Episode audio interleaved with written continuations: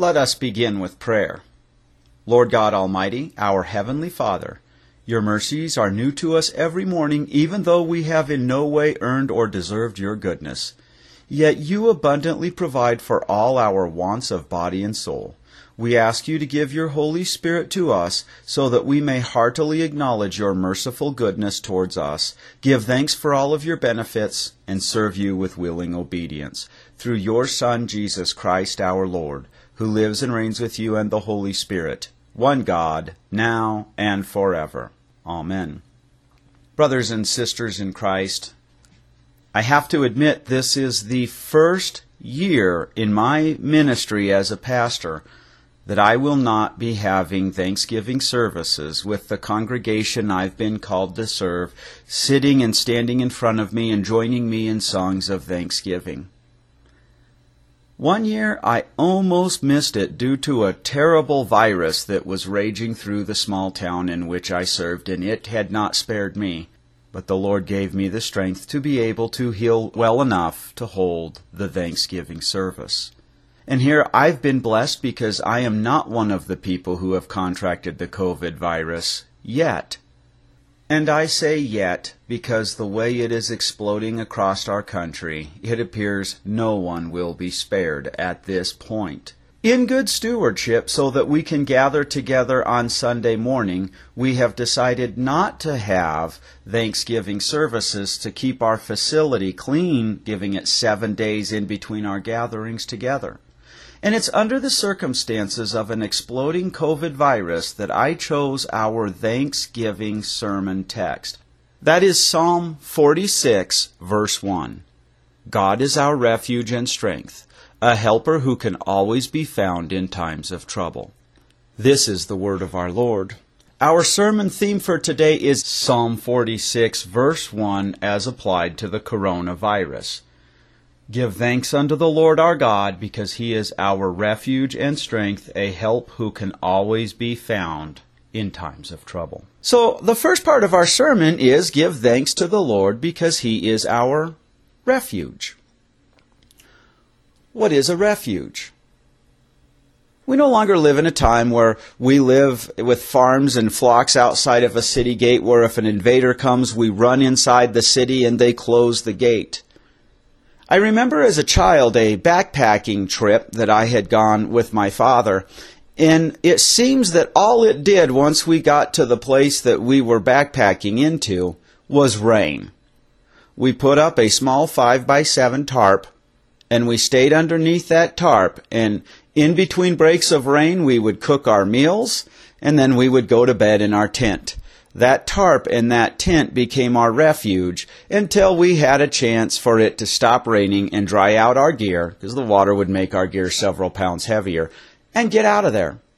But God isn't a refuge that we need to get out from, is it? He is our shelter.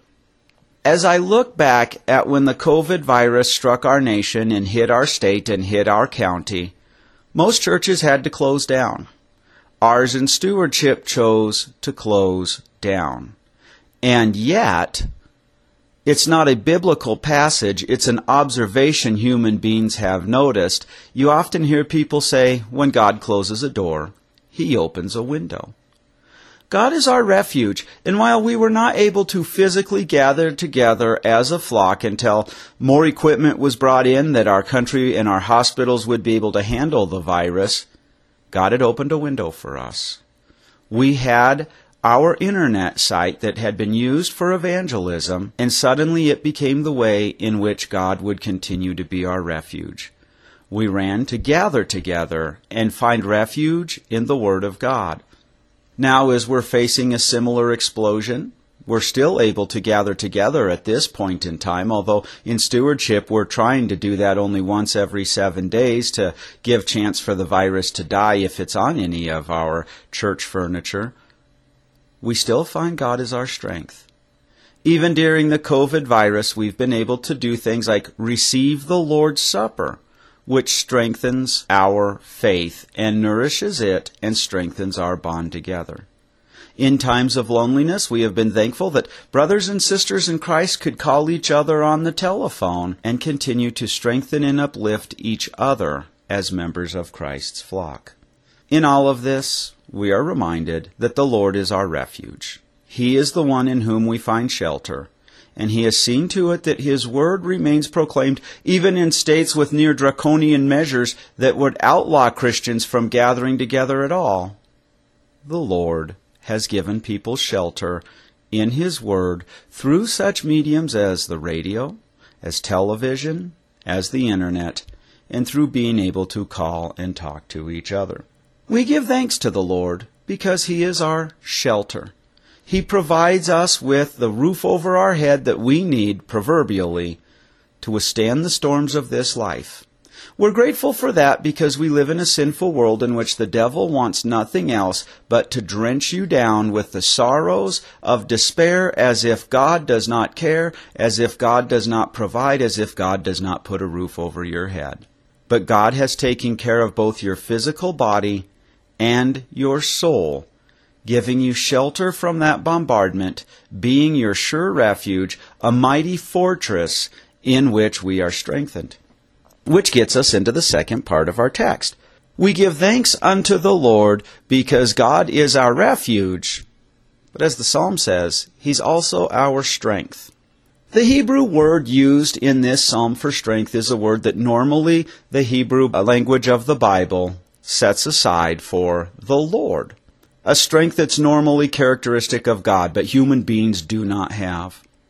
And the greatest way in which we give thanks to the Lord our God for being our strength is the fact that you and I, as sinners, are conceived as slaves to sin, death, and the devil. We're stuck in the mud and mire of our sin, and we are unable to dig ourselves out.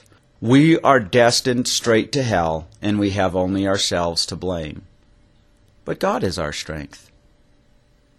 Two thousand years ago, God took on human flesh, and he lived a perfect life so that he could credit you and I, who literally by the minute think sinful thoughts, who every day commit sins, who every day cannot see past our own selfish needs and desires, who would elevate ourselves above God and tell God how to be God, although we do not have God's wisdom or strength.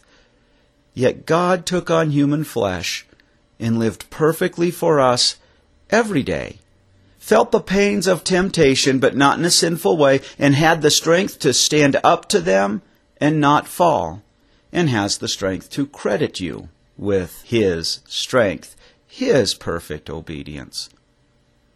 If we sin once, we prove to be unholy, and the verdict for unholiness is an eternity in hell. We do not have the strength to withhold that punishment and emerge from that prison ever having been paroled or having served our sentence. But the Almighty God, the all knowing, the all powerful, the all present Lord, took on human flesh so that he could live as your substitute, but also so that he could die as your substitute. When Christ was on the cross, God the Father and God the Holy Spirit abandoned God the Son, and in that time in which God the Son was on the cross, he was able to withstand the punishment for our sins and eternity of hell, and yet get it done in three hours' time. Only God has the strength to save you, and we give thanks because He has. And not only did he have the strength as true God to withstand your punishment for sin and take it in your place, he also had the strength as true God to rise victorious from the grave. As true man, he could be your substitute and die. And so, as we have been learning at the end of time's season of our church, we give thanks because the Lord has the strength to raise you again from the grave, as he has promised. Many Christians get confused and they think that faith is something that they do. It's kind of like if you lift weights, you get more muscle and you're in better shape. And certainly if we keep coming to the Word of God, God strengthens our faith through Word and Sacrament. But we forget that faith is actually the Holy Spirit giving birth to a new man in your heart. You did not have the strength to decide for God or make God your God. And so God was your strength there as well. He came through His Word and sacraments and gave you the faith that you need. Now, again, by sacraments, I'm talking about the Lord's Supper, in which we receive the body and blood of Christ in a way that defies human understanding, but nourishes our faith and gives us the forgiveness of sins. And baptism, in which if a child is baptized, the Holy Spirit actually enters the heart and is sealed there. But if it's somebody who's old enough to have come to faith first through the Word, then the Holy Spirit is sealed in that heart so that the new man arises every day to battle against the sinful nature. Scripture demands that we have faith, that we believe that Jesus is our Savior.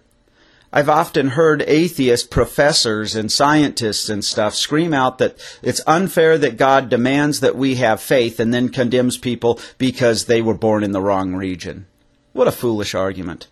This is because they don't understand what faith is. God provides faith for you. He gives birth to the new man.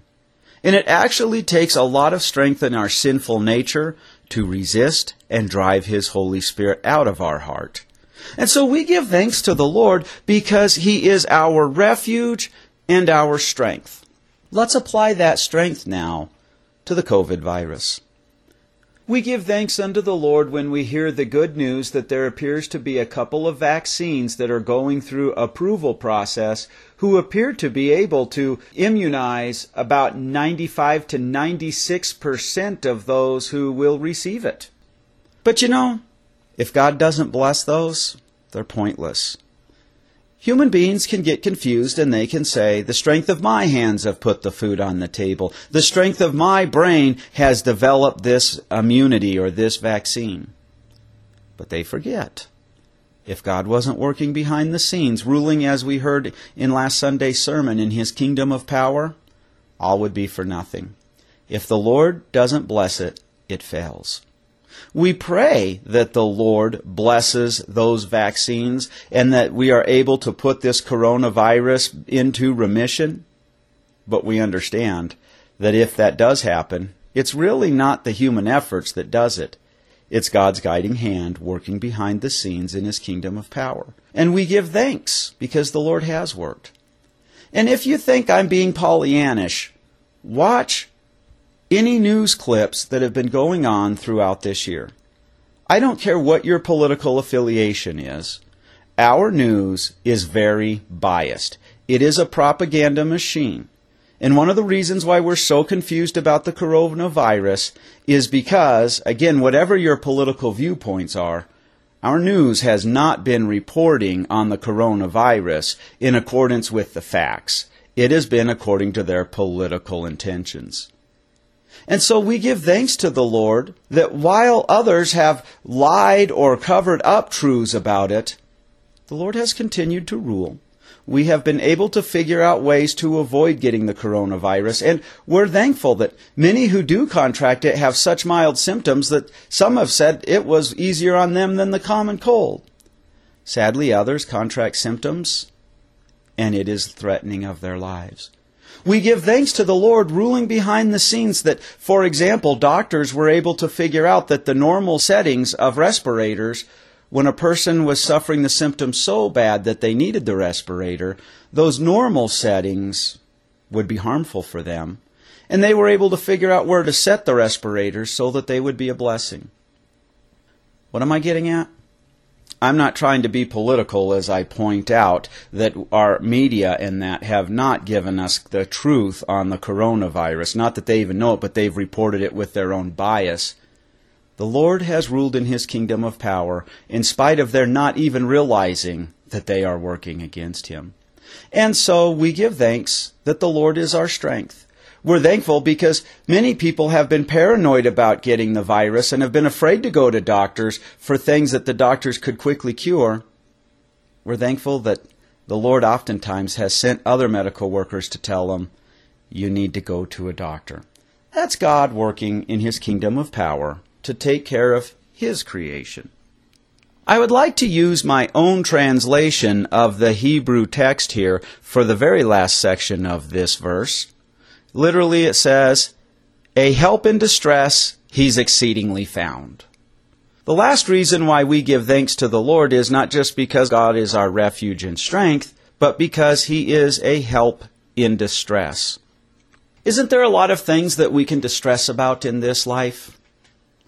I have relatives who have diabetes, who have heart problems, who are cancer survivors. Kind of distressing to think of them being in contact of the coronavirus. Many people have been distressed. I've heard stories of people who have broke their legs and been afraid to go to the emergency room because they thought that they would catch the COVID virus and die and figured it was better to stay home with a broken leg. Even if the COVID virus did not strike, there are lots of things to cause distress, isn't there? Economies go up and down. People make decisions about the, the fuels that are used to heat our homes, that to give us light, and sometimes, meaning well, they'll make decisions that will limit or cause quite an expense in those very things that do heat our homes and give us light. Many people have been in distress as staying home with the COVID virus has meant the loss of their jobs, or the social distancing has meant the loss of their businesses. But again, we find that God is a help in distress. He's exceedingly found. God, as I said when we talked about Him being our strength, is ruling behind the scenes. I can look back at my life at Thanksgiving as I often do, looking for things to be thankful for, and believe me, there's way more than my brain will remember. But I can remember many times in distress, going to school studying to be a pastor and wondering, how in the world can I afford another year? How am I going to pay these bills? In younger years, with a much smaller income, worrying about how am I going to be able to feed the family, pay doctor's bills. There are many things in this life that cause us great distress. But you know, the things that keep us up the most at life, the things we pray the most fervently about, saying, Lord, I have nowhere else to turn. I don't know what to do. I'm so stressed out by this. Oh God, please help me. Those are the ones that while our heart beats and our adrenaline rushes, suddenly, a day, a week, a couple months later, we look back and we go, oh, that just seemed to resolve itself. That's because God is working behind the scenes.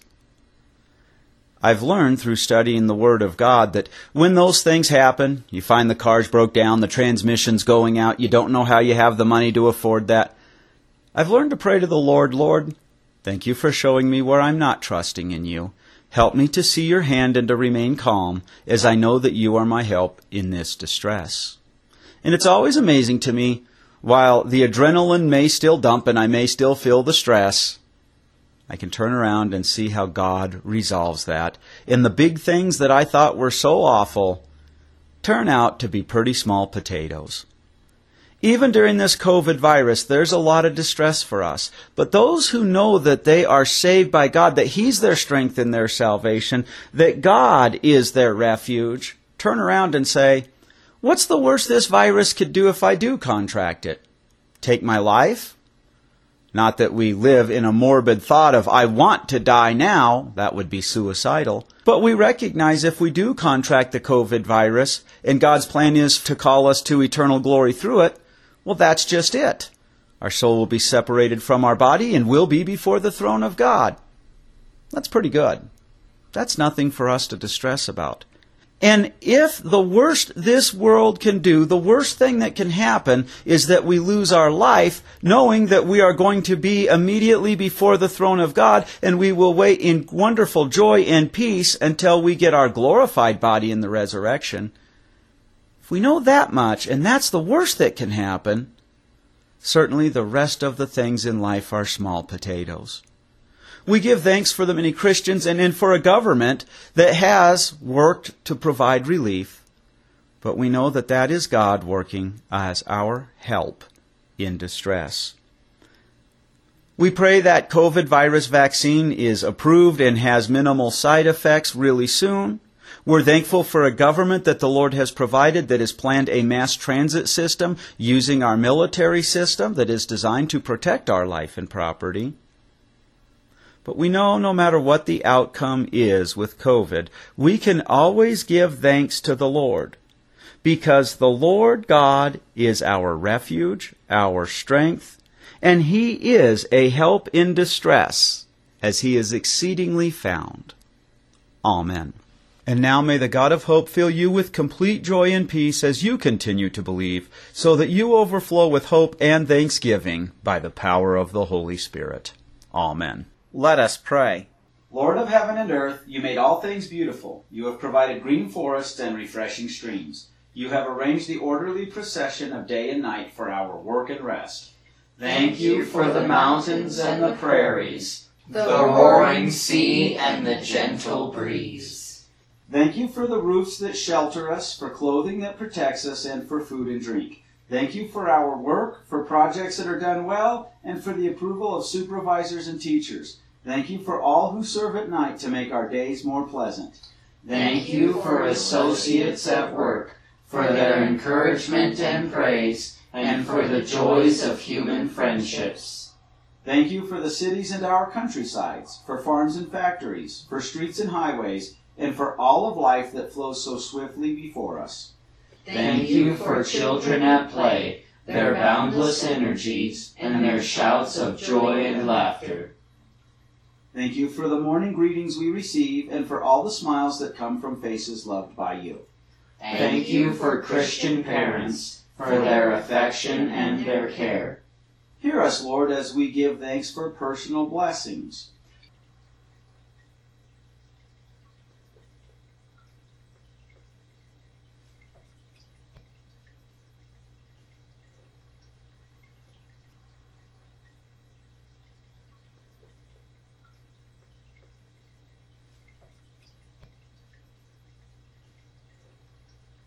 Thank you for your Son, Jesus Christ, for his coming to us in word and sacraments, for his giving and forgiving, and for listening to our prayers. Receive our gifts and offerings as our sacrifice of praise.